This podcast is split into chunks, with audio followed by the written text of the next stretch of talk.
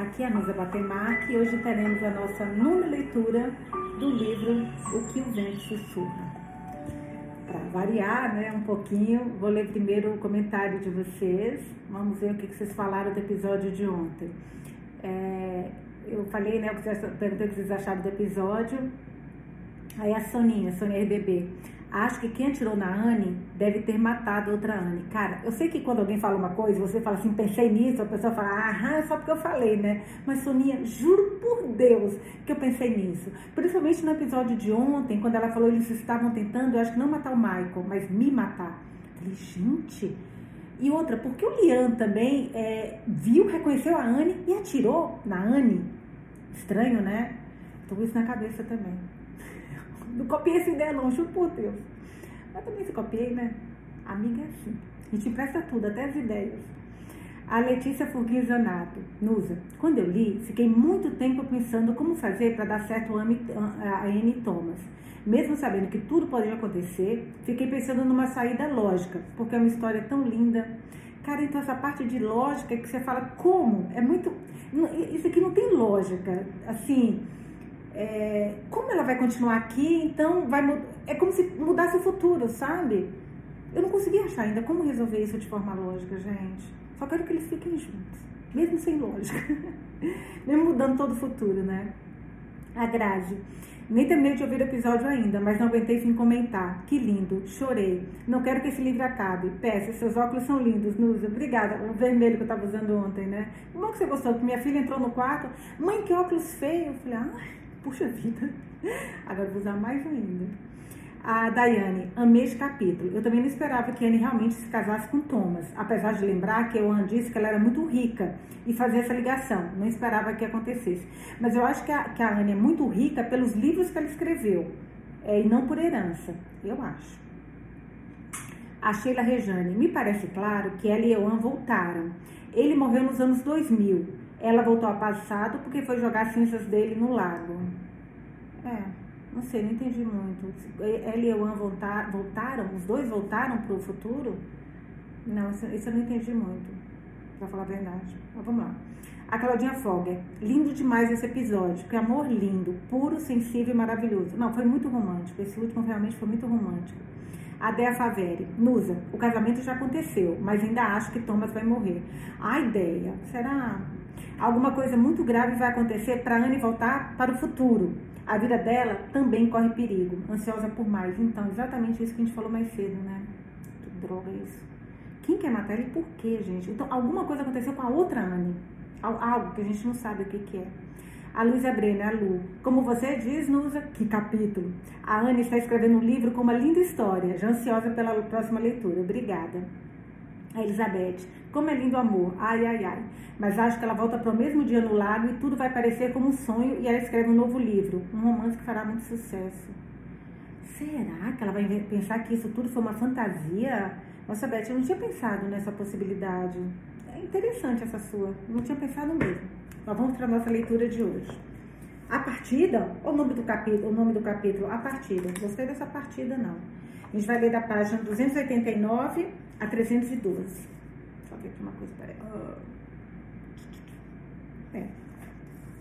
Capítulo 21. A partida. Querida, eu preciso ir.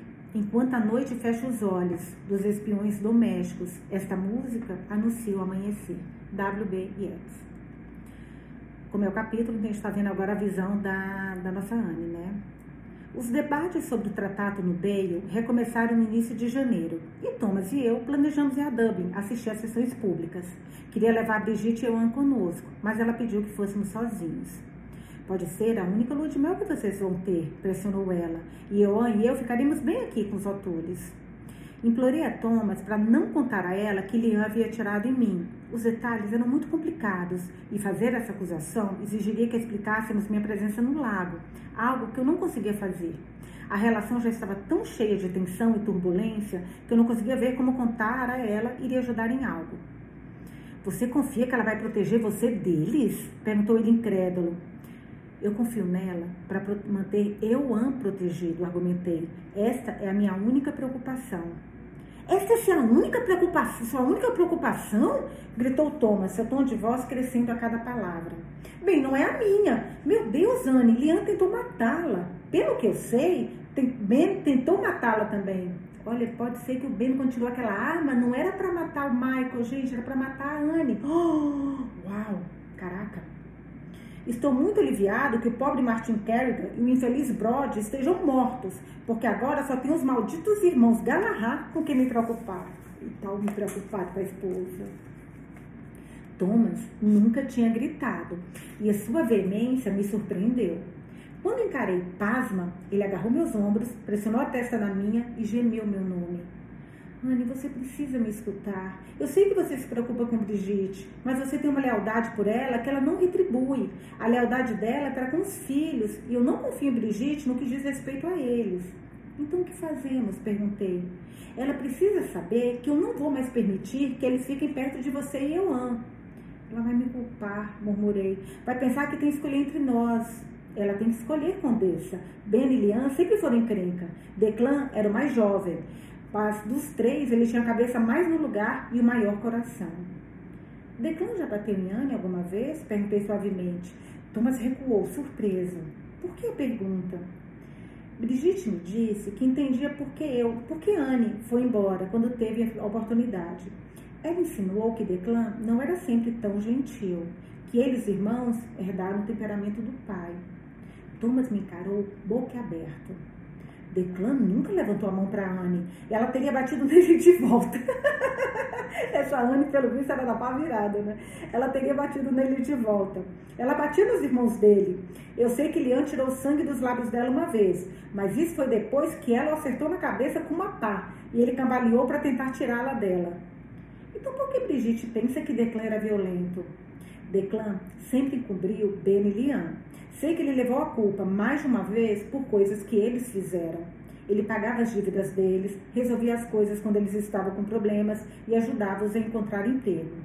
E você acha que Brigitte vai tentar encobri-los agora? Suspirei. Eu sei que vai. E com essa certeza, Thomas se sentou com Brigitte logo depois do nosso casamento e a questionou sobre o paradeiro e as atividades dos seus filhos.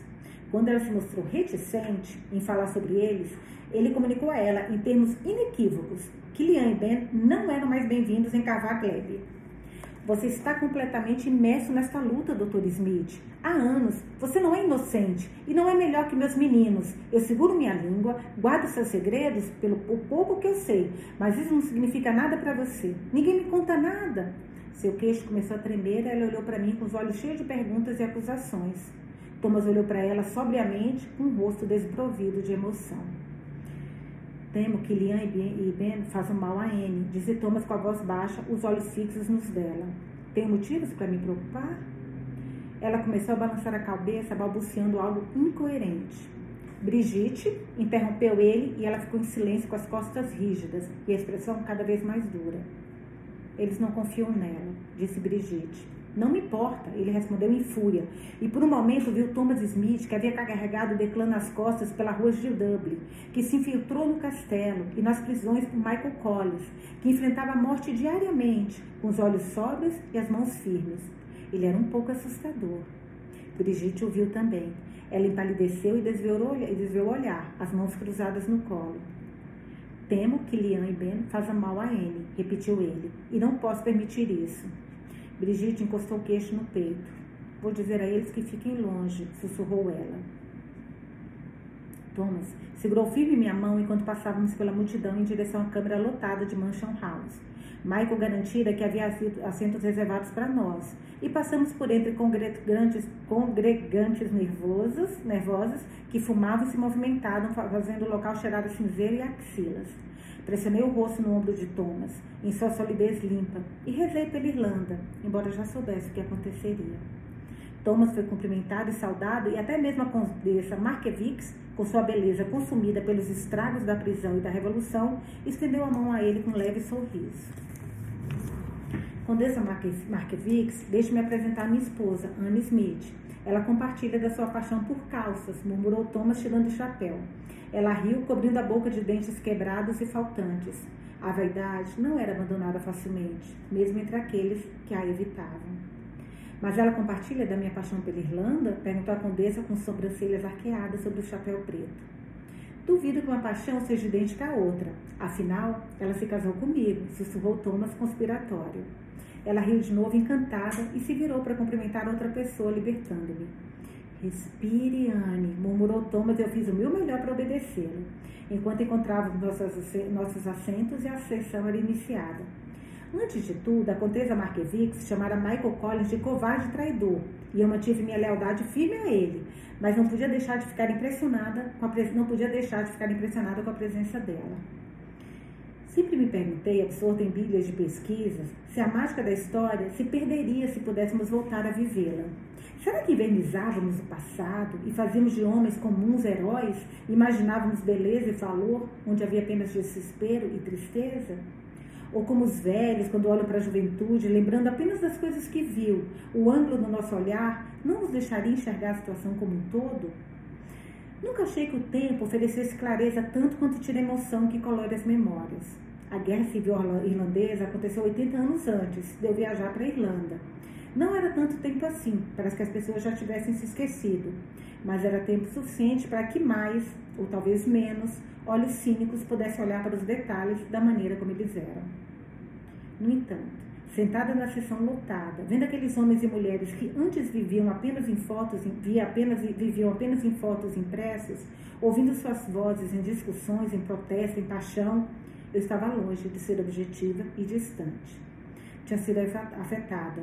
E Monte Valera, o presidente do Deio, era bem mais alto que todos os outros tinha nariz adunco, o rosto fino e sombrio, vestia seu corpo esguio com preto implacável. Nascido nos Estados Unidos, era filho de mãe irlandesa e pai espanhol, e fora tristemente negligenciado e abandonado por ambos. Acima de tudo, irmão de Valera era um sobrevivente. Sua cidadania americana salvara da execução após a revolta, e quando Michael Collins, Arthur Griffith e uma dezena de outros caíram sob o impacto da Guerra Civil, Emma de Valera ainda ficaria de pé.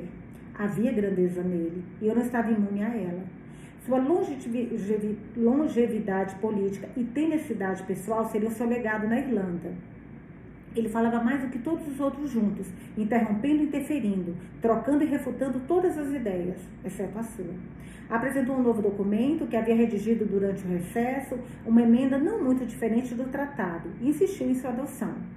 Quando foi rejeitado por não ser o documento que havia sido debatido na sessão privada, ameaçou renunciar ao cargo de presidente, causando ainda mais confusão quanto à questão. Eu sabia que os meus sentimentos em relação a ele estavam sendo influenciados pela minha pesquisa, mas tive que me lembrar que ele não sabia como tudo iria evoluir. Eu tinha vantagem de saber como a história se desenrolaria e para onde apontaria os dedos da culpa. O comitê claramente tinha alta conta. O respeito deles era evidente em sua deferência e em suas tentativas de apaziguá-lo. Porém, onde De Valéria era respeitado, Michael Collins era amado. Sempre que Michael falava, as pessoas se esforçavam para ouvi-lo, mal respiravam para não perder nada. Era como se nossos batimentos cardíacos estivessem sincronizados, uma batida inaudível para a Assembleia. Eu nunca tinha visto nada igual. Eu leram sobre alguns discursos de Michael e até viram uma foto que um fotógrafo conseguia tirar através de uma janela acima da multidão reunida, para ouvi-lo falar na George, no College Green, pela primeira, na primavera de 1922. A foto mostrava um pequeno palco, cercado por um mar de chapéus, que dava aparência de pequenas bolas, todas as cabeças cobertas, nada mais visível. Os números eram menores na câmera, mas o efeito era o mesmo. Sua energia e convicção exigiam atenção. Os debates continuaram monótonos. Arthur Griffith, de rosto cinzento e enfermo, ele me lembrava um Theodore Roosevelt, Roosevelt, mais magro, com as pontas dos seus bigodes viradas para cima e óculos circulares. Era o mais hábil em responsabilizar De Valera. E quando veio em defesa de Michael após um ataque particularmente desagradável de Catal Bruca, o ministro de Defesa, a Câmara inteira irrompeu em aplausos que não cessaram por vários minutos eu estava errada sobre uma coisa. Aqueles não eram homens e mulheres comuns. O tempo não havia lhe havia dado um brilho que não mereciam. Mesmo aqueles que eu queria odiar, com base em minhas próprias pesquisas e conclusões, se portavam com fervor e honesta convicção. Eles não eram políticos apenas de aparência, eram patriotas, cujo sangue e sacrifício mereciam o perdão da história e a compaixão da Irlanda. Legal o ponto de vista dela, né? A história realmente não fez justiça a eles. Não fez justiça a nenhum de vocês. Murmurei a Thomas, que me olhou com seus olhos antigos. Vamos tornar a Irlanda melhor? No fim, nós vamos conseguir? perguntou ele baixinho. Eu não achava que a Irlanda iria melhorar em relação a Arthur Griffith, Michael Collins e Thomas Smith. Eu nunca, e Thomas Smith. Ela nunca conheceria homens melhores do que eles, mas conheceria dias melhores. Legal essa frase, né? Ela nunca conheceria homens melhores do que eles, mas conheceria dias melhores. Imagina dias melhores para esses homens, hein? Vocês vão torná-la mais livre. Para mim é o suficiente, sussurrou.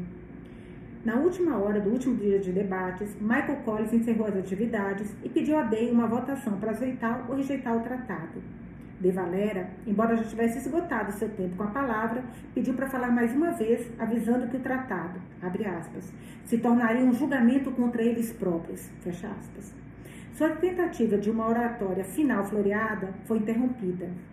Deixe que a nação irlandesa nos julgue agora e nos próximos anos, disse Michael, silenciando. Eu senti a dor da dúvida e o peso de uma nação pressionar cada pessoa ali. Um por um, os representantes eleitos de cada distrito votaram. O resultado foi 64 a favor do tratado e 57 contra. Como trovão distante, gritos ecoaram nas ruas quando o resultado foi anunciado. Mas dentro da Câmara não houve manifestação de felicidade nem celebrações. O batimento cardíaco coletivo saiu do ritmo e desacelerou, transformando-se em uma cacofonia de ritmos díspares. Desejo renunciar imediatamente. É uma prima dona esse De Valera, hein, que foi o, presidente da, o primeiro presidente da Irlanda. Pelo amor de Deus. Desejo renunciar imediatamente. Entrou o De Valera em meio ao caos emocional. Uhum. Michael se levantou e, com as mãos plantadas na mesa à sua frente, implorou que todos se acalmassem. Em toda transição da guerra para a paz, ou da, paz, da paz para a guerra, há caos e confusão. Por favor, vamos elaborar um plano, formar um comitê aqui agora para preservar a ordem no governo e no país. Devemos nos manter juntos, devemos estar unidos, insistiu ele. E por um momento houve uma pausa esperançosa, uma inspiração profunda, uma possibilidade de desafiar o destino. Isso é traição! gritou uma voz da galeria e todas as cabeças se viraram em direção a uma mulher franzina que estava de pé na primeira fila, com as mãos cerradas e a boca trêmula diante da Assembleia.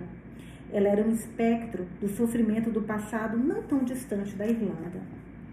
Mary McSween, sussurrei quase chorando. Terence McSween, irmão de Mary, era o prefeito de Cork, que havia feito greve de fome e morrido em uma prisão britânica. As palavras de Mary destruiriam toda a esperança de uma frente unida. Meu irmão morreu pela Irlanda. Ele morreu de fome para chamar atenção para a opressão dos seus conterrâneos. Não pode haver união entre aqueles que venderam nossa alma ao império e aqueles de nós que não vão descansar até que a Irlanda seja uma república. Collins, Michael Collins, né, tentou novamente, em manifestação, manifestação de apoio e gritos de revolta. Por favor, não façam isso, implorou ele de Valera o interrompeu, erguendo a voz como um pregador sulista. Minhas últimas palavras como presidente são estas. Tivemos um trajet uma trajetória gloriosa. Apelo a todos vocês que apoiam o Mary em seus sentimentos que me encontrem amanhã para discutirmos como seguir em frente. Não podemos fugir da luta agora. O mundo está assistindo. Sua voz falhou e ele não pôde mais continuar.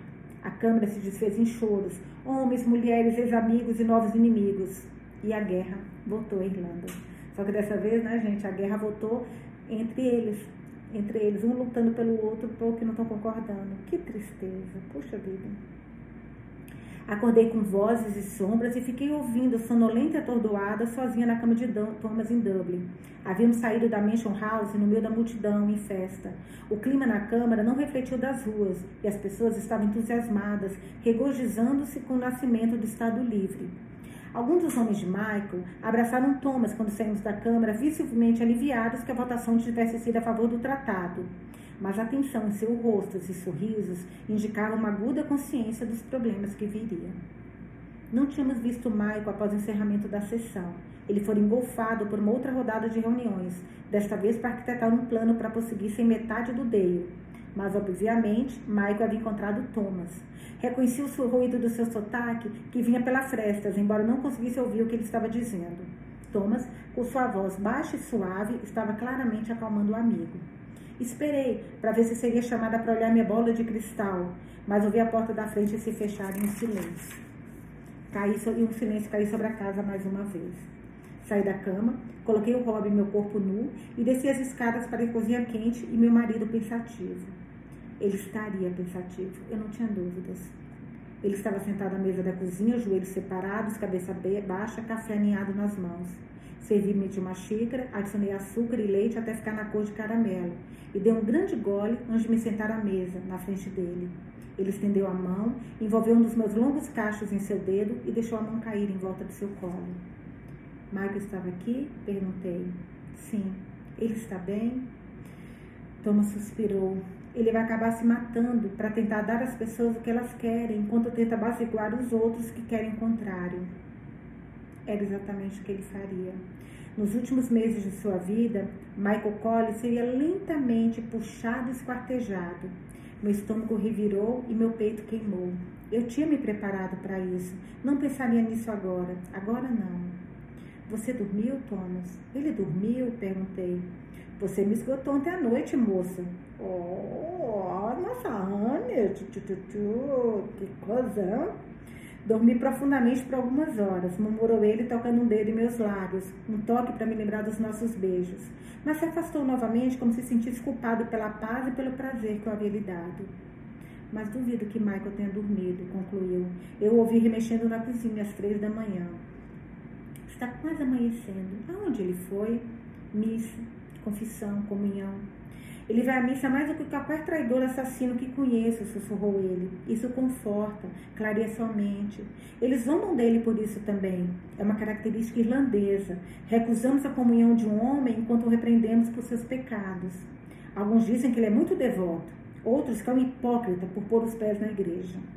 E o que você acha? perguntei. Se os homens fossem perfeitos, não precisaríamos ser salvos. Deu um sorriso triste e ele não sorriu de volta. Peguei sua xícara, coloquei-a de lado e me sentei em seu colo com as mãos levemente espalmadas em seus ombros. Ele não abraçou minha cintura nem me puxou para si.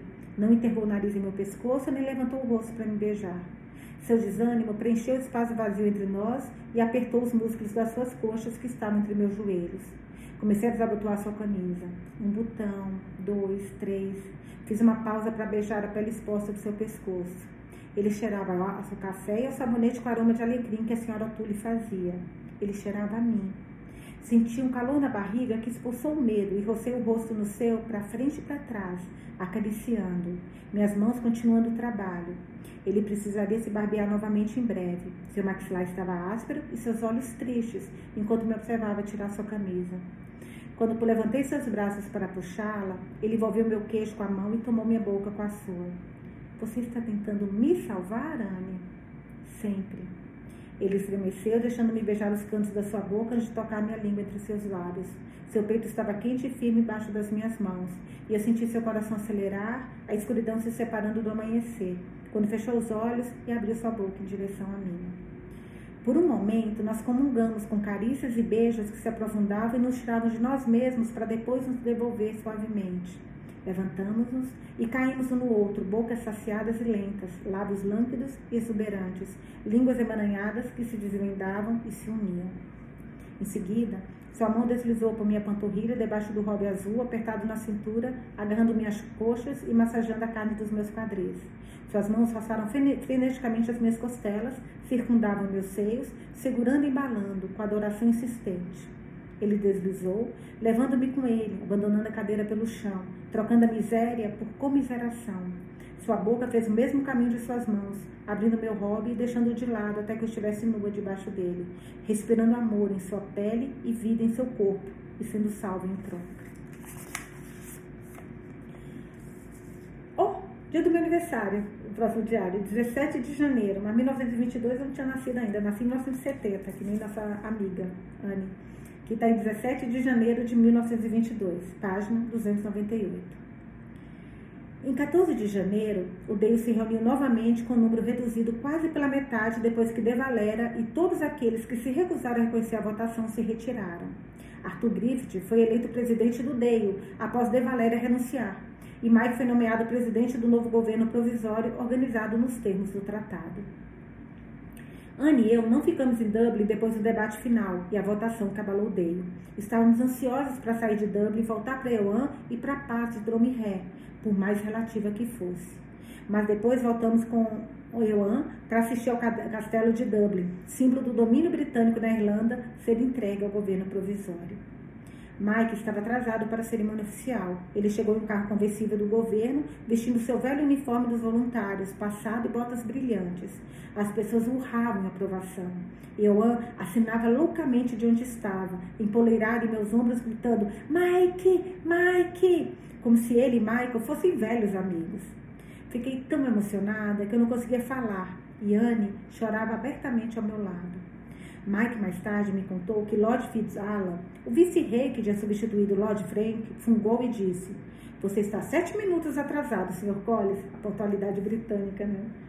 Ao que Mike respondeu: Uau, que boa resposta, caraca! Nós estamos esperando há 700 anos, governador. Você pode esperar sete minutos. Caraca! Gente, que resposta boa. Nossa, adorei, gente. Vou, vou usar essa resposta no meu dia a dia. Quando for um momento propício. Na terça-feira, assistimos à Guarda Cívica, a nova força policial formada na Irlanda, marchar até o castelo de Dublin, em seu uniforme escuro e cap com, cap com emblema para assumir suas novas funções. Mike disse que eles são os primeiros recrutas e haverá mais. Metade do país está desempregada e as candidaturas estão chegando aos montes. O que é que as pessoas têm dito sobre Michael ou sobre o tratado? Assistir à transferência pacífica do poder foi um momento que jamais esquecerei.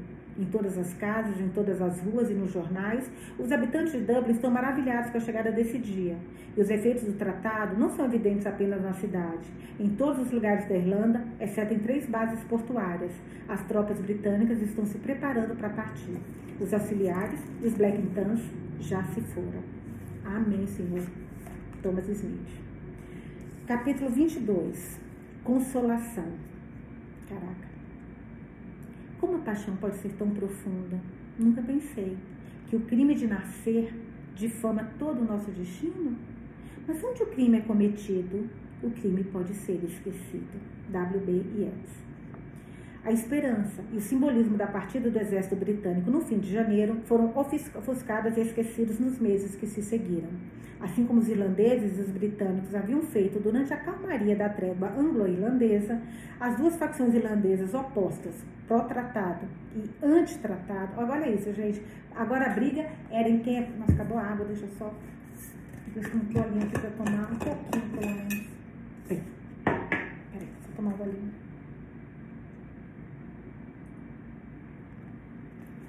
Que loucura, né?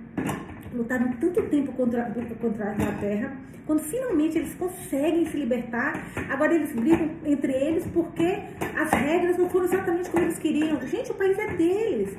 Por que continuar brigando com os irmãos? Que coisa. Nossa, mas parece que os homens gostam de procurar briga, né? Que coisa. Vamos lá. Ah, haviam feito turnos de acalmaria, papapá, as duas facções irlandesas opostas pró-tratado e anti-tratado, começaram a solidificar, solidificar freneticamente seus muros e a reunir apoio enquanto tentavam avançar suas posições para o público em geral. O exército republicano irlandês, caraca, Ira, né? Foi dividido ao meio, metade se juntando a Michael Collins e aos apoiadores do Estado Livre, metade se recusando a aceitar o acordo, reunindo-se sob a bandeira dos republicanos, ou seja, daqueles que não se contentariam com nada menos que uma república.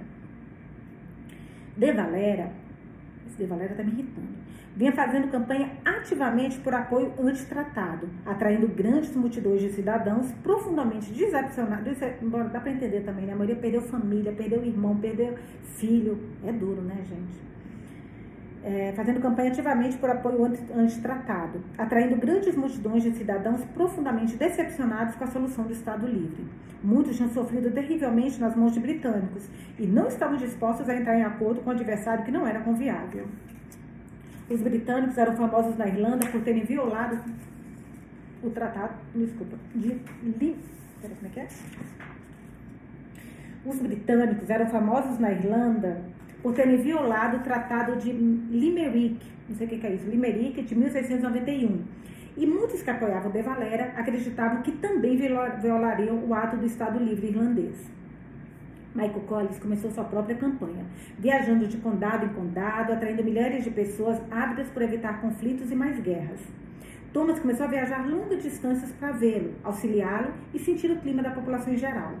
Em Letrim Sligo, assim como em todos os condados Irlanda, da Irlanda, os lados já haviam escolhido, sido escolhidos e as linhas traçadas. A tensão nas ruas, que era antes causada pelos tãs e pelos auxiliares, agora era devido à hostilidade entre vizinhos e desconfiança entre amigos. Os pesadelos de Joan aumentavam. Os nervos de Brigitte estavam à flor da pele, dividida por sua lealdade a Thomas e o amor aos filhos. Quando Thomas viajava com Michael, eu ficava em carro leve, com medo de deixá-los. Conforme fevereiro se aproximou, transformou em março e março em abril, a rachadura na liderança da Irlanda se tornou um abismo, de onde o caos emergiu. O inferno beliscou os calcanhares do país. Diariamente ocorriam ataques a bancos e postos militares, já que armas e dinheiro eram necessários para derrubar o novo governo. Os jornais foram, saque... foram saqueados ou invadidos e a máquina de propaganda começou a funcionar para valer. Brigadas anti-tratado do Exército Republicano Irlandês, brigadas que se comportavam mais como senhores da guerra, começaram a invadir cidades inteiras.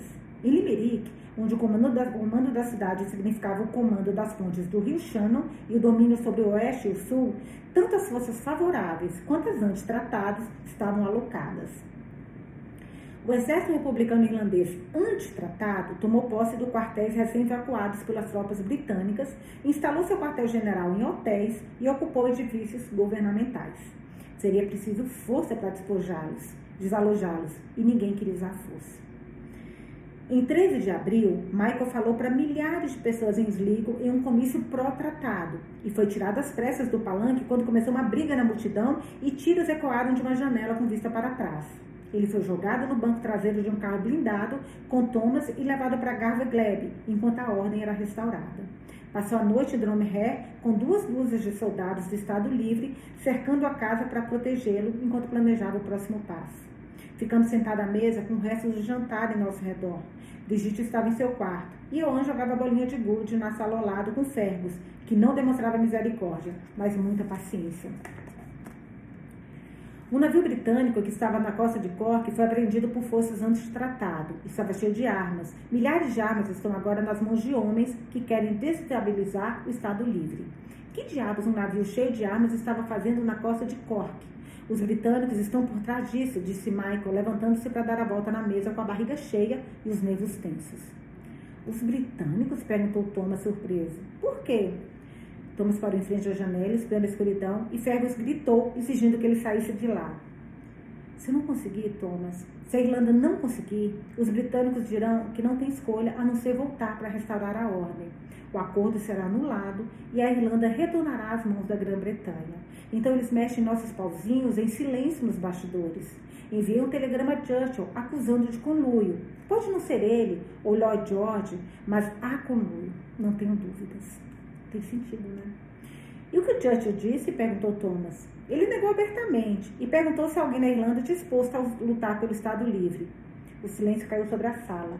Michael retornou à sua cadeira e se sentou com os cotovelos apoiados nos joelhos e a cabeça entre as mãos. Thomas me carou com olhos trágicos.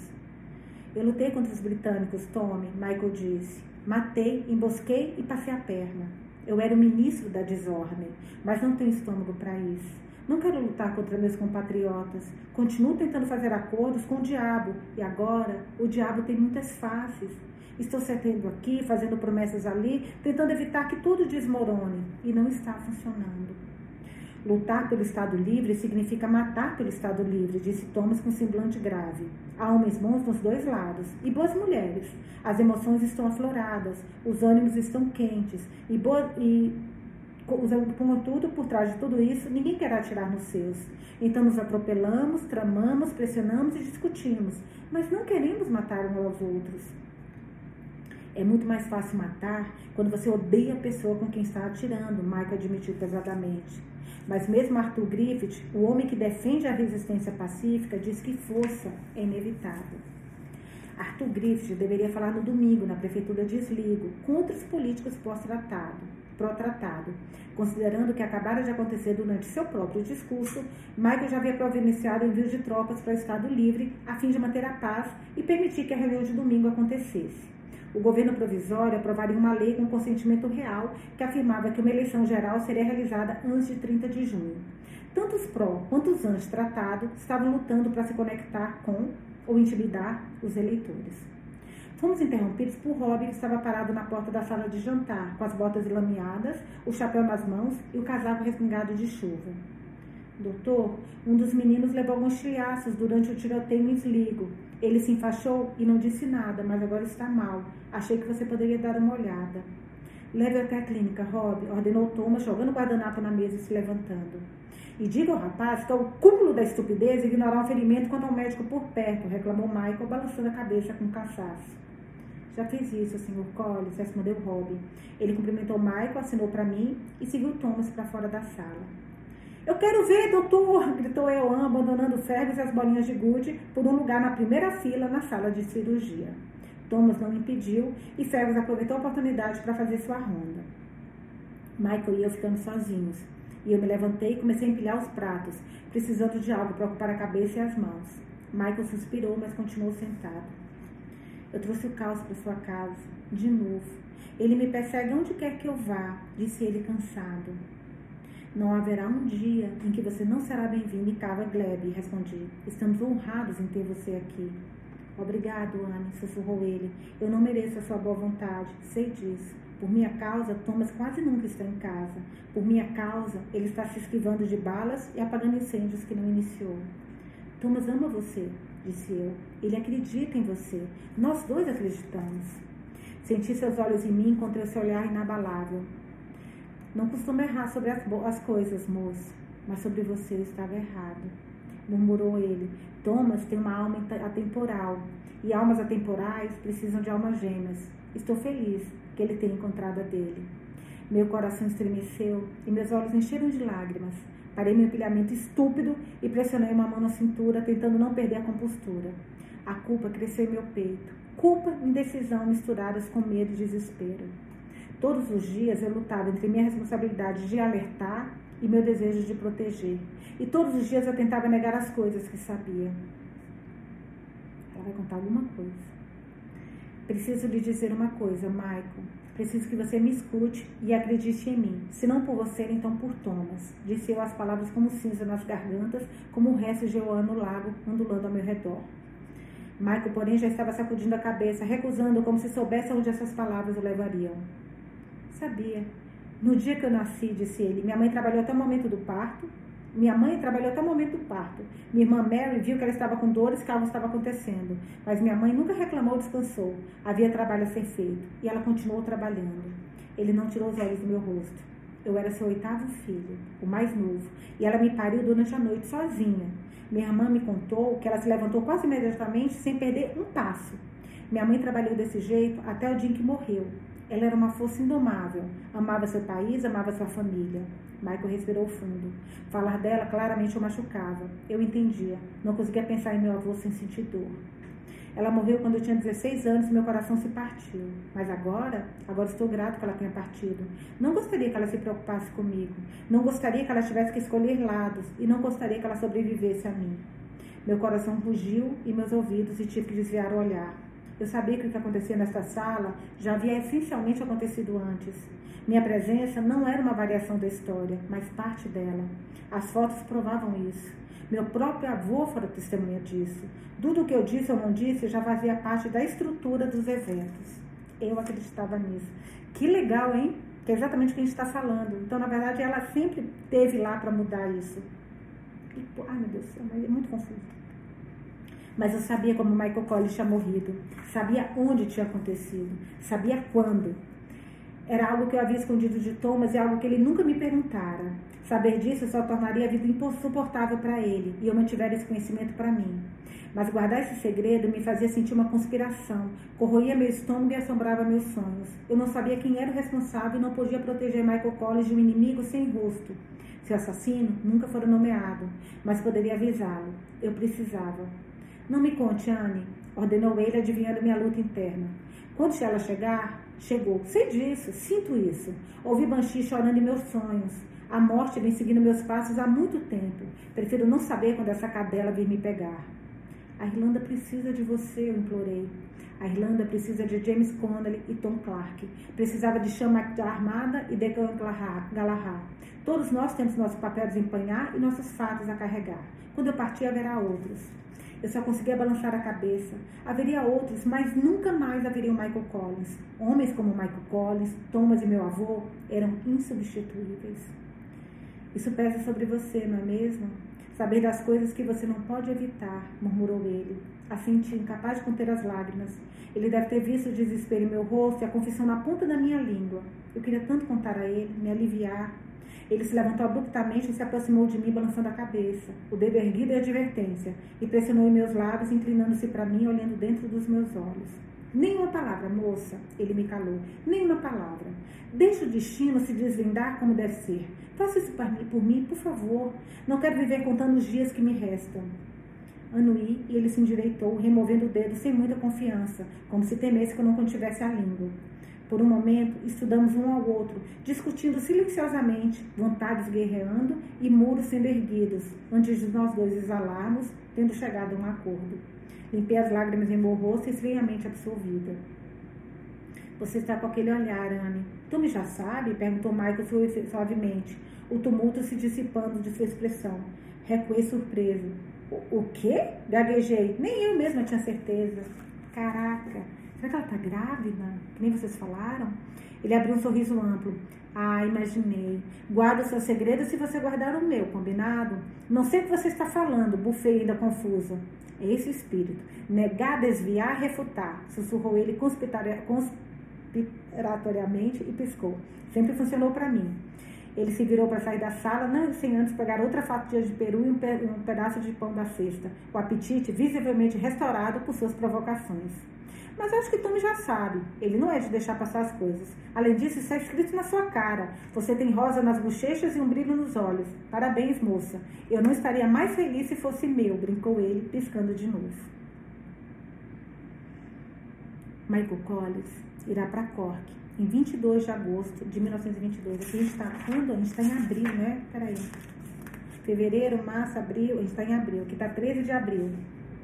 Michael Collins irá para Cork em 22 de agosto de 1922. As pessoas mais próximas a ele vão implorar que ele reconsidere, que fique em Dublin, mas ele não dará ouvidos.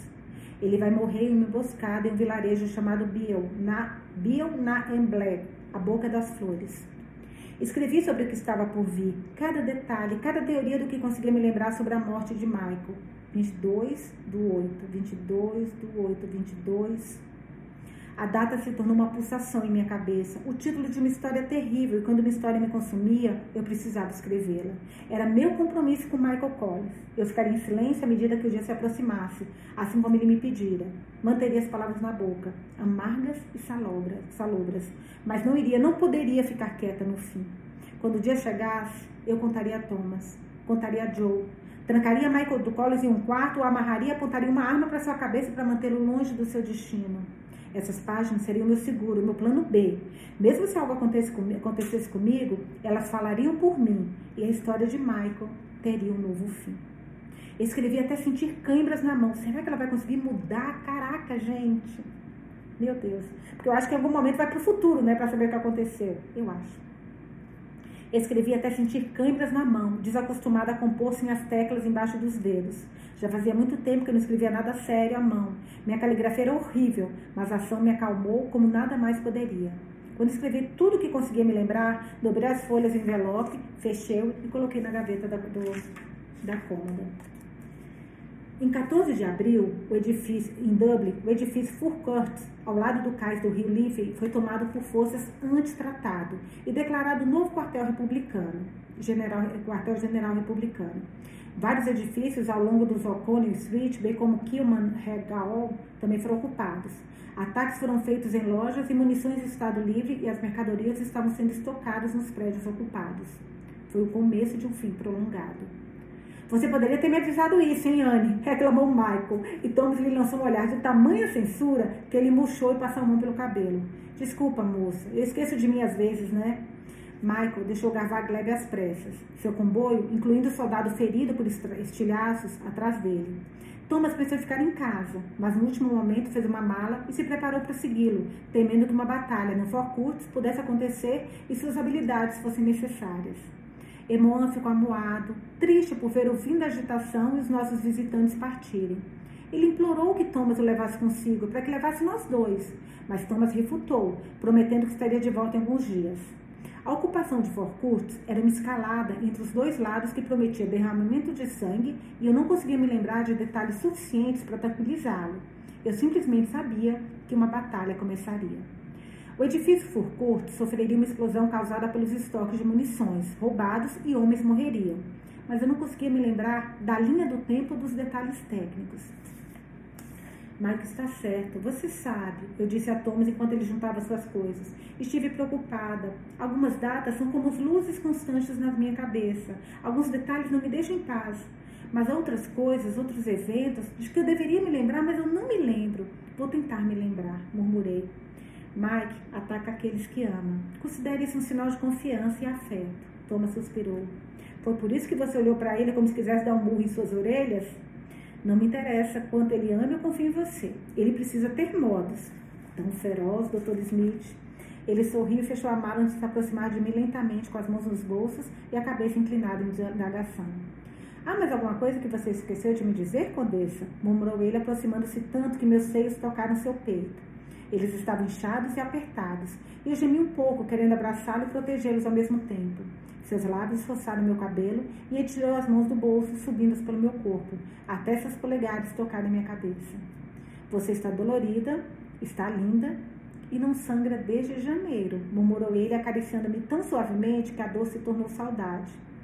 Nunca fui muito regulada, eu disse com o coração batendo forte. E eu nunca estive grávida, então não tenho certeza. Eu tenho, disse ele inclinando meu rosto para si. Por um momento ele simplesmente me beijou, com cuidado e adoração, como se a minha boca segurasse seu filho e não meu útero. Que lindo, como se minha boca, com cuidado e adoração, beijou a boca, como se minha boca segurasse seu filho e não meu útero. Estou tão feliz, confessou ele entre meus lábios.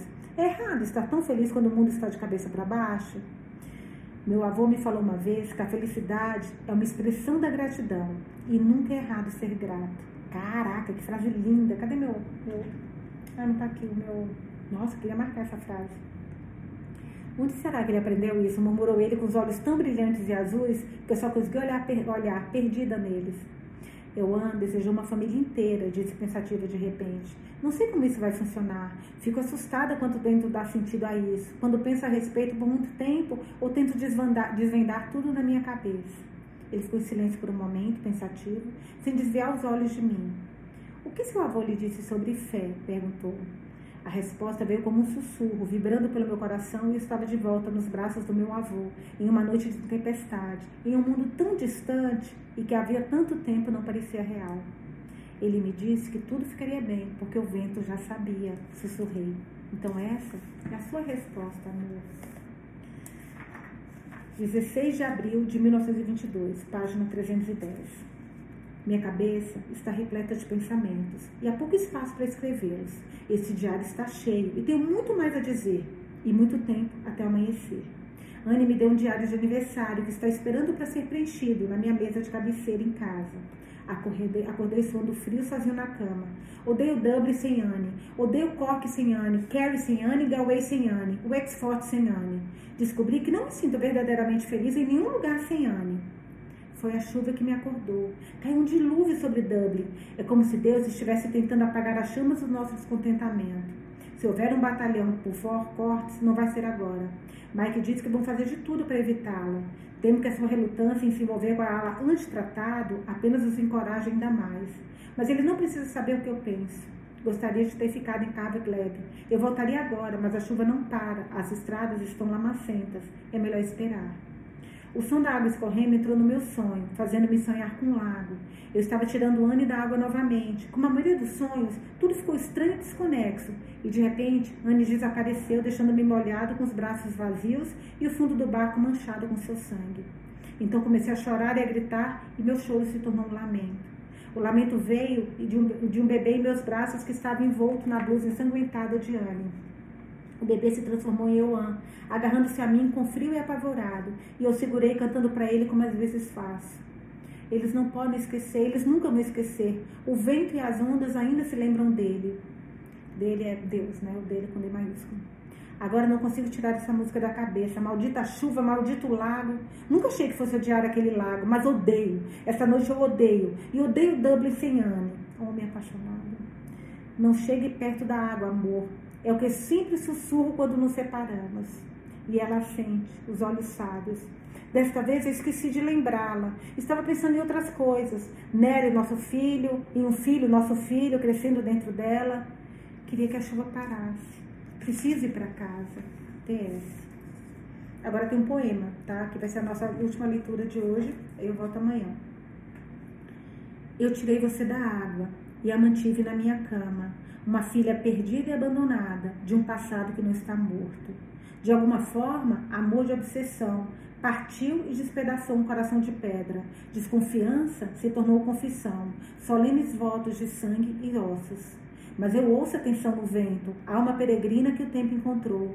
Ele suplica que eu a leve de volta, me pede que a siga, docemente afogado. Não chegue perto da água, amor. Fique longe da praia e do mar. Você não pode andar sobre as águas, amor. O lago vai levá-la para longe de mim.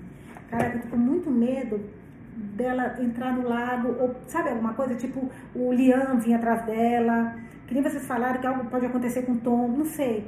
Tá estranho como acabou hoje, né? Como se alguma coisa fosse acontecer de ruim. Eu tô com essa, esse sentimento. Hoje a gente teve muito mais coisa da política da Irlanda. É muito interessante porque eu não sei, acho que vocês também, a gente já leu muitas histórias sobre a Irlanda, mas nunca histórias sobre o país Irlanda, né? O que, que ele era, como ele se transformou, qual era, por que ele foi dominado, que a gente já sabe agora que é a Inglaterra. Eu estou amando esse livro. Uma história de amor linda, gente. Uma história da Irlanda encantadora. Espero que vocês estejam gostando também. Me contem.